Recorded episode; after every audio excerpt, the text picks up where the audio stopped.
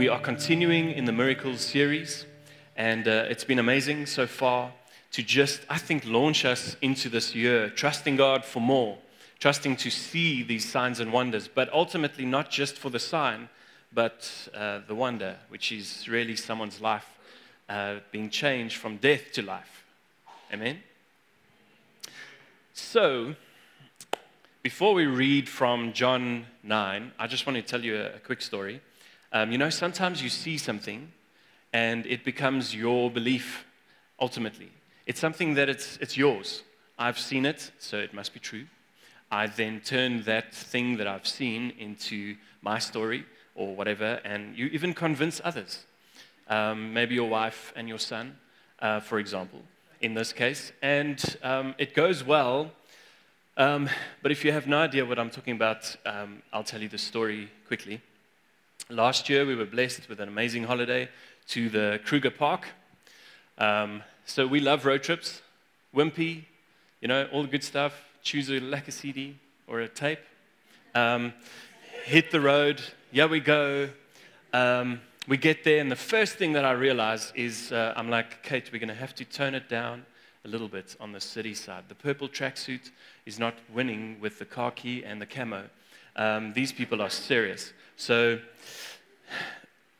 we get out the car, and I start realizing, throughout the week, people sort of disappear, and then they come back up, and we find these hides. I think there were 3 of them. And Suzanne, Donnie's wife, also gave us a book, which is amazing.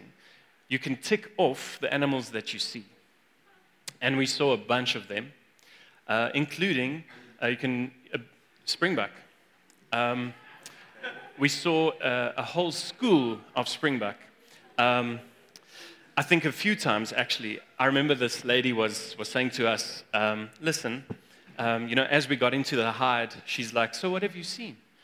I'm like, elephant, giraffe, other stuff, birds, amazing. Hippos, which I wanted to see. It's quite impressive.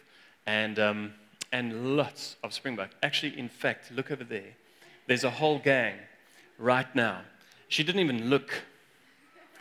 Her expression was more like, go home. Go away. We don't need you. And so, by the way, sometimes when we see these things, even though the book didn't actually have springbuck in, sometimes authors make mistakes. And in this case, it was obviously an outdated book. So when we got home, I was convinced, because I actually even said to Jono, look, you see how they spring? That's why they're called springbucks. And he's like, yes. And he's telling everyone, go look at the springbuck. When we came home, I have a friend who's not shy to be truthful in my life. And he said, there's no such thing in the springbuck. There's no such buck in the Kruger. That is an impala. But what I saw, I believed. And even though it wasn't in the manual was wrong. And it became my reality. And that's sometimes what we do. We see something, and it might not be the truth, it might not be right, but we make it our right. We make it our belief. And I'm here to tell you tonight that my friend was right. There is no springbuck in the Kruger Park. So we might have sight, but are we able to see? That is my question for all of us. We may have sight, but are we able to see? So let's read John 9, verse 1 to 7. I want to ask you to, as we do this, I'm going to actually read alone. I want to ask you to close your eyes, just as we read these 7 verses. Let's close our eyes, or at least you. As he passed by, he saw a man blind from birth, and his disciples asked him, Rabbi, who sinned, this man or his parents, that he was born blind? Jesus answered, it was not that this man sinned or his parents, but that the works of God might be displayed in him.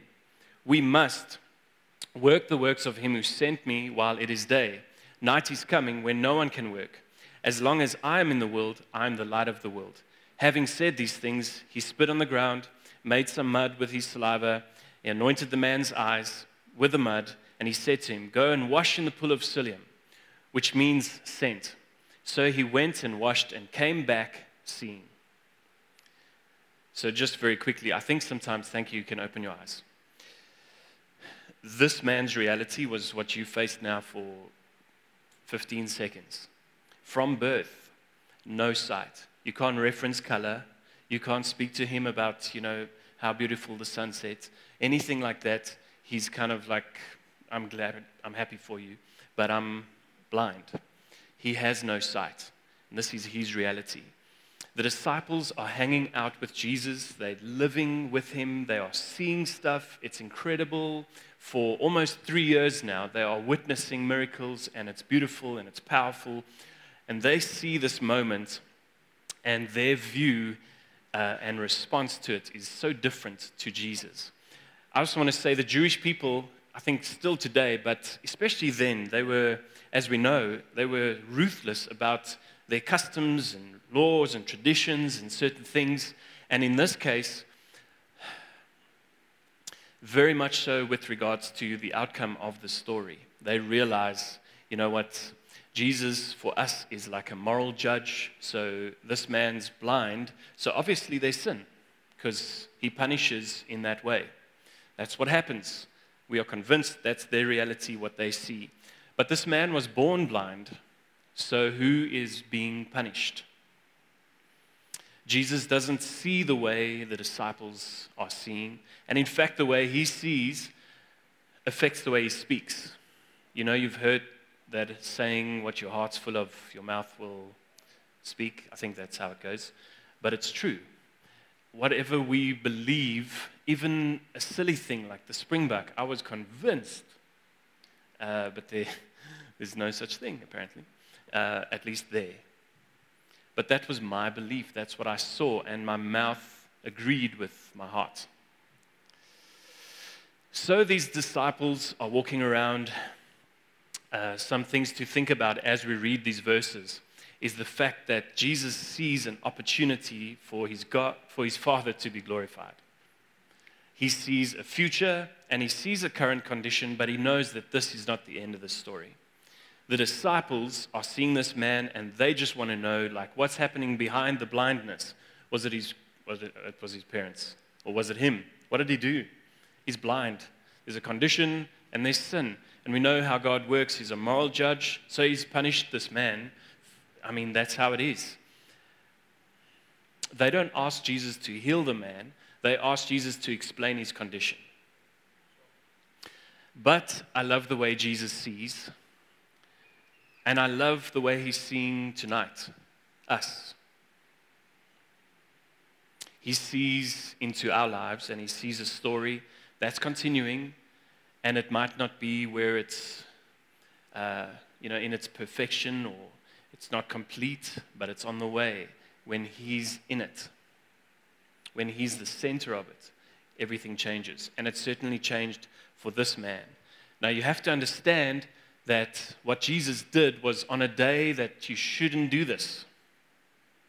And I love that, because he knew about the traditions, and he knew about the customs and the laws and all these things, but he was saying, you know what, this man is worth breaking through this man-made stuff to get to.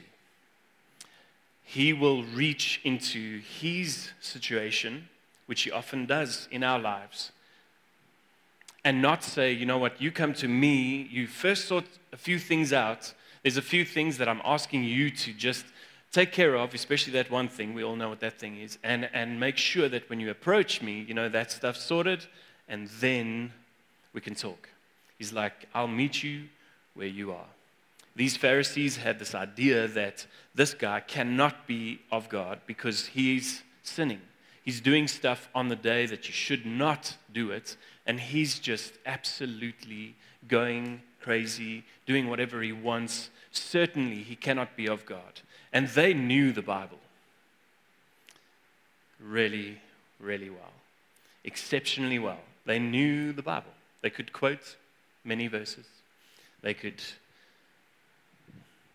I don't know how big their Bible was, but they pretty much knew all of it, I think. And the difference is that they knew the Bible. They didn't know the Bible.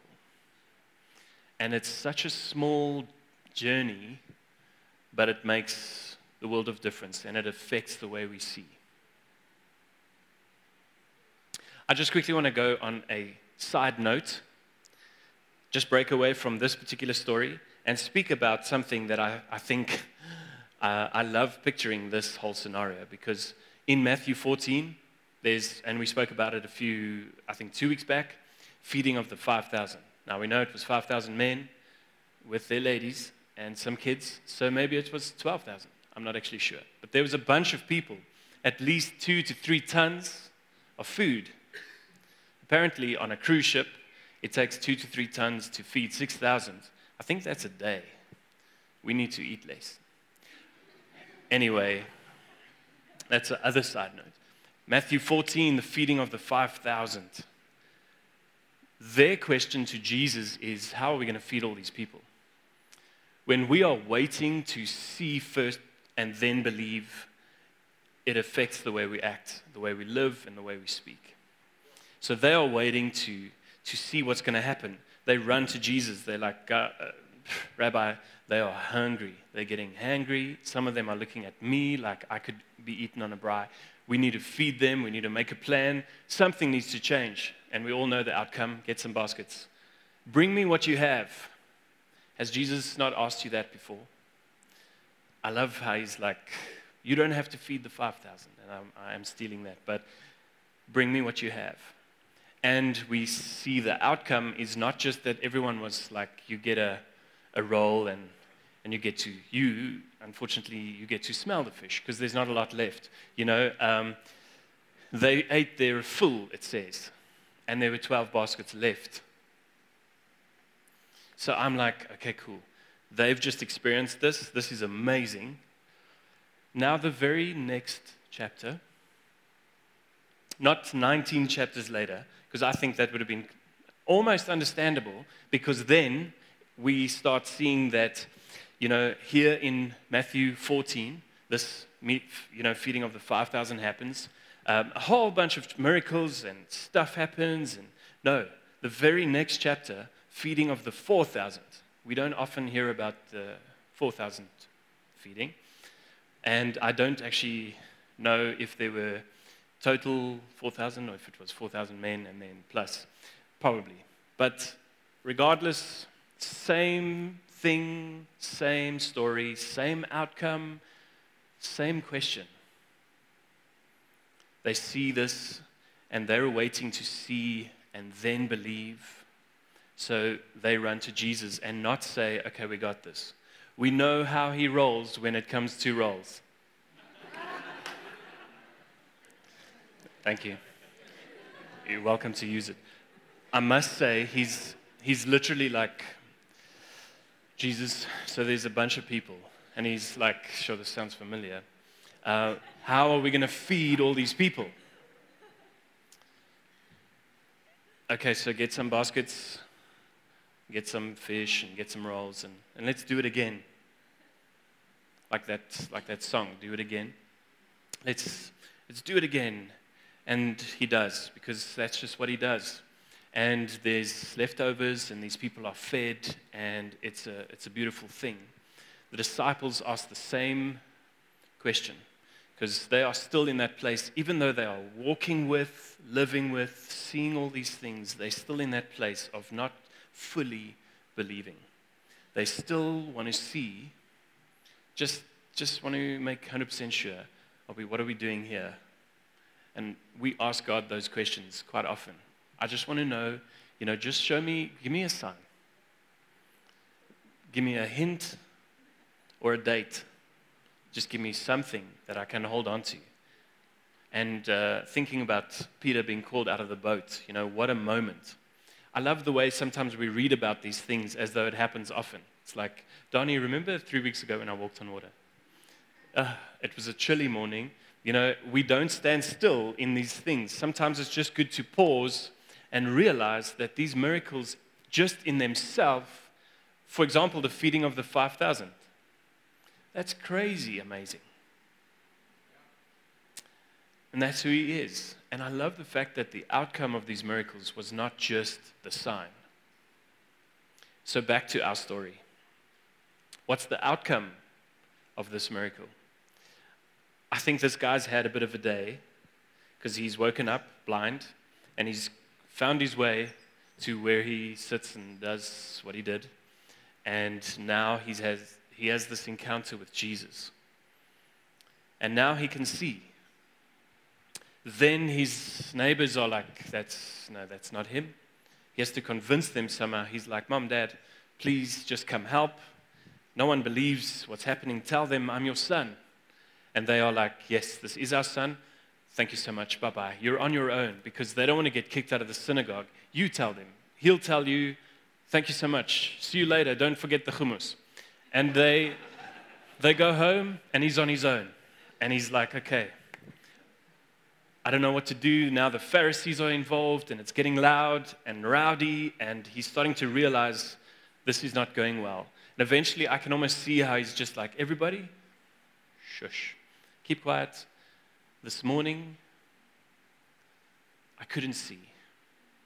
And I don't know if this man is a sinner like you're saying. I don't know. I don't know him. But what I do know is I couldn't see, but now I see. My reality of this man is that I was blind, but now I see. The miracles that Jesus performed back then and the miracles that he's doing today, it reveals God's heart and it reveals his mission. And it's never really been about the miracles. It's always been about the people. That's why he wasn't worried what day it was. He saw a man and he saw a need. He saw here is an opportunity for God's glory to be revealed, for this man's life to change and to be turned around. And not only did this end at sight, because we may have sight, but can we see?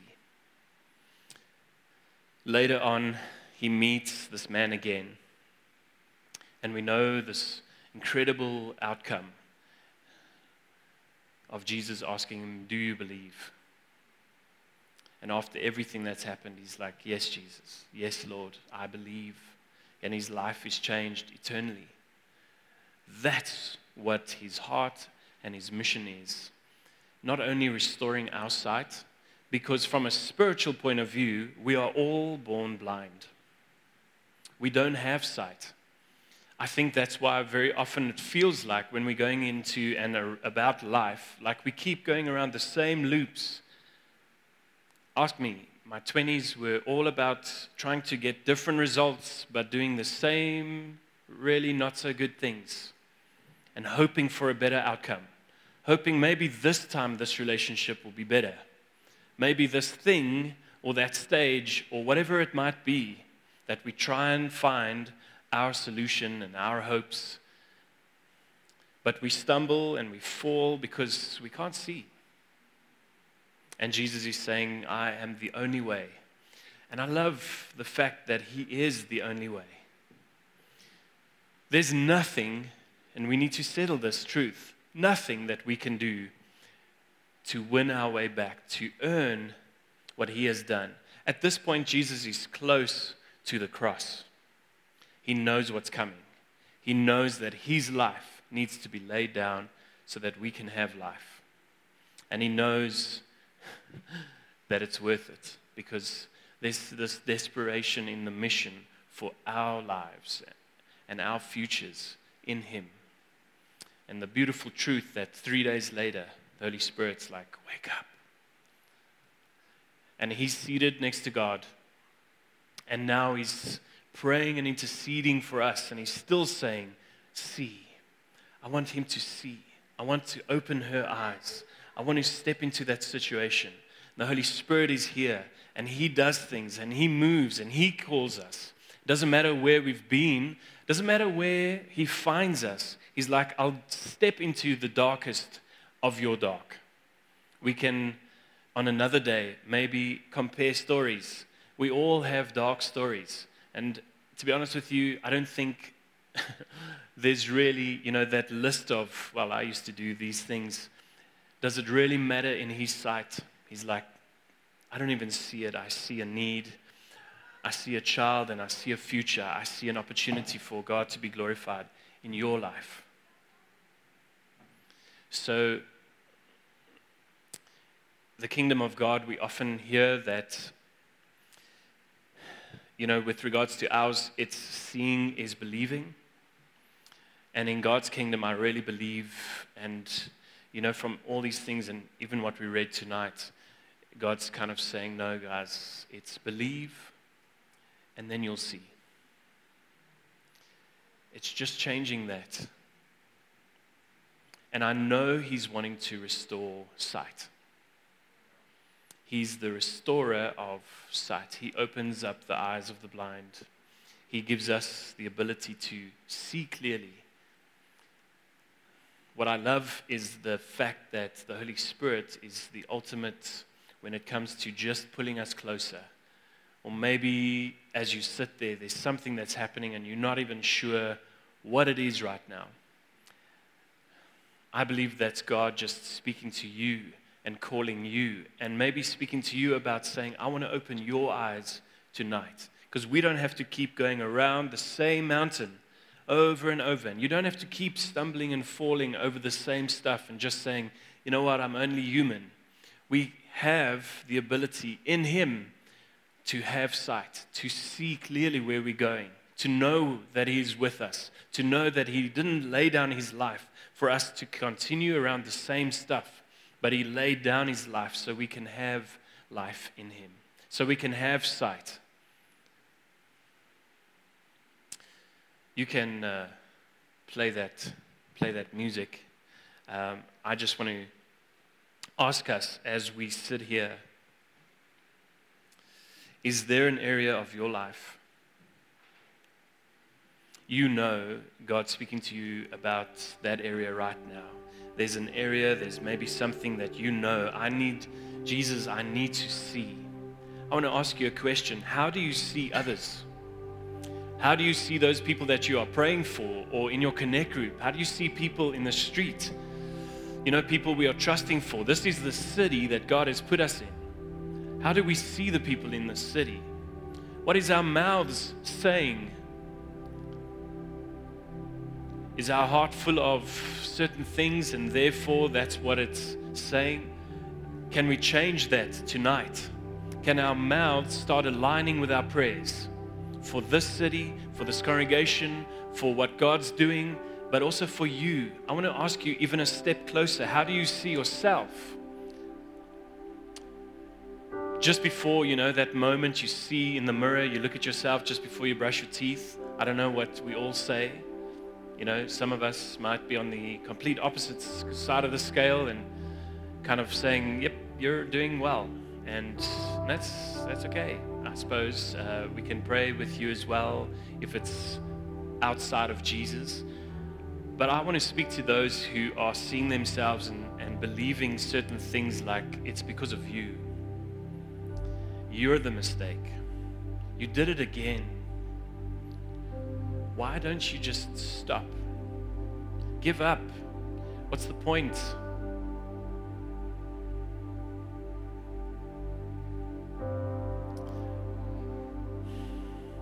I love the way Jesus sees us tonight.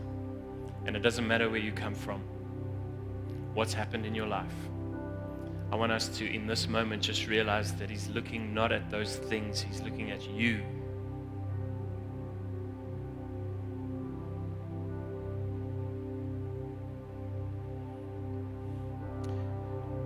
So we might have sight, but are we able to see? And I want to pray for us tonight.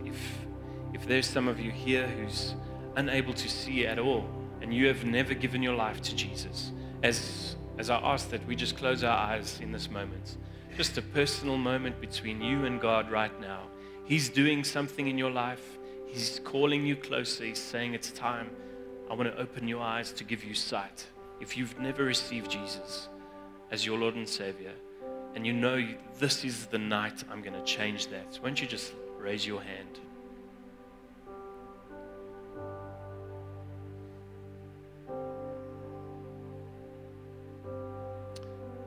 Secondly, I want to ask that if you feeling like I am tired of running around the same thing, hoping for a different result.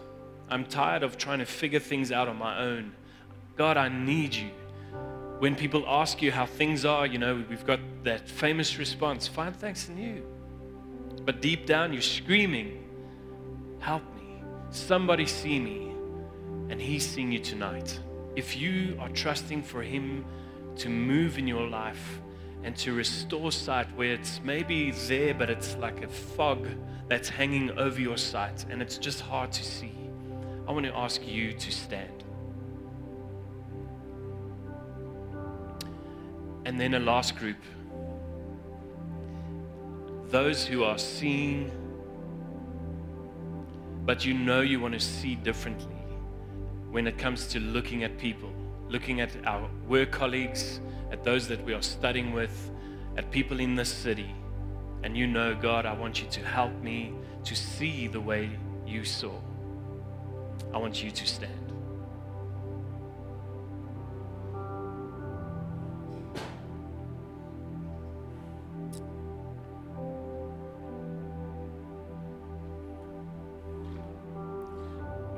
Can I ask that you just open your hands to receive? And I want to thank you, Lord Jesus, for your presence. Holy Spirit, I ask that you just come and touch these lives and hearts right now. Come and open the eyes to see the way that you see, to be able to know that you go with us. Holy Spirit, I thank you that you give us the strength, not having to go around the same things over and over again,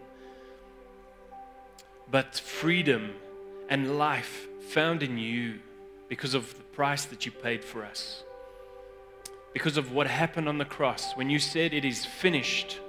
I want to thank you that tonight we can pray it is finished over our lives. We don't have to try and work our way back, but just believe so that we can see. God, come and touch hearts now in this moment.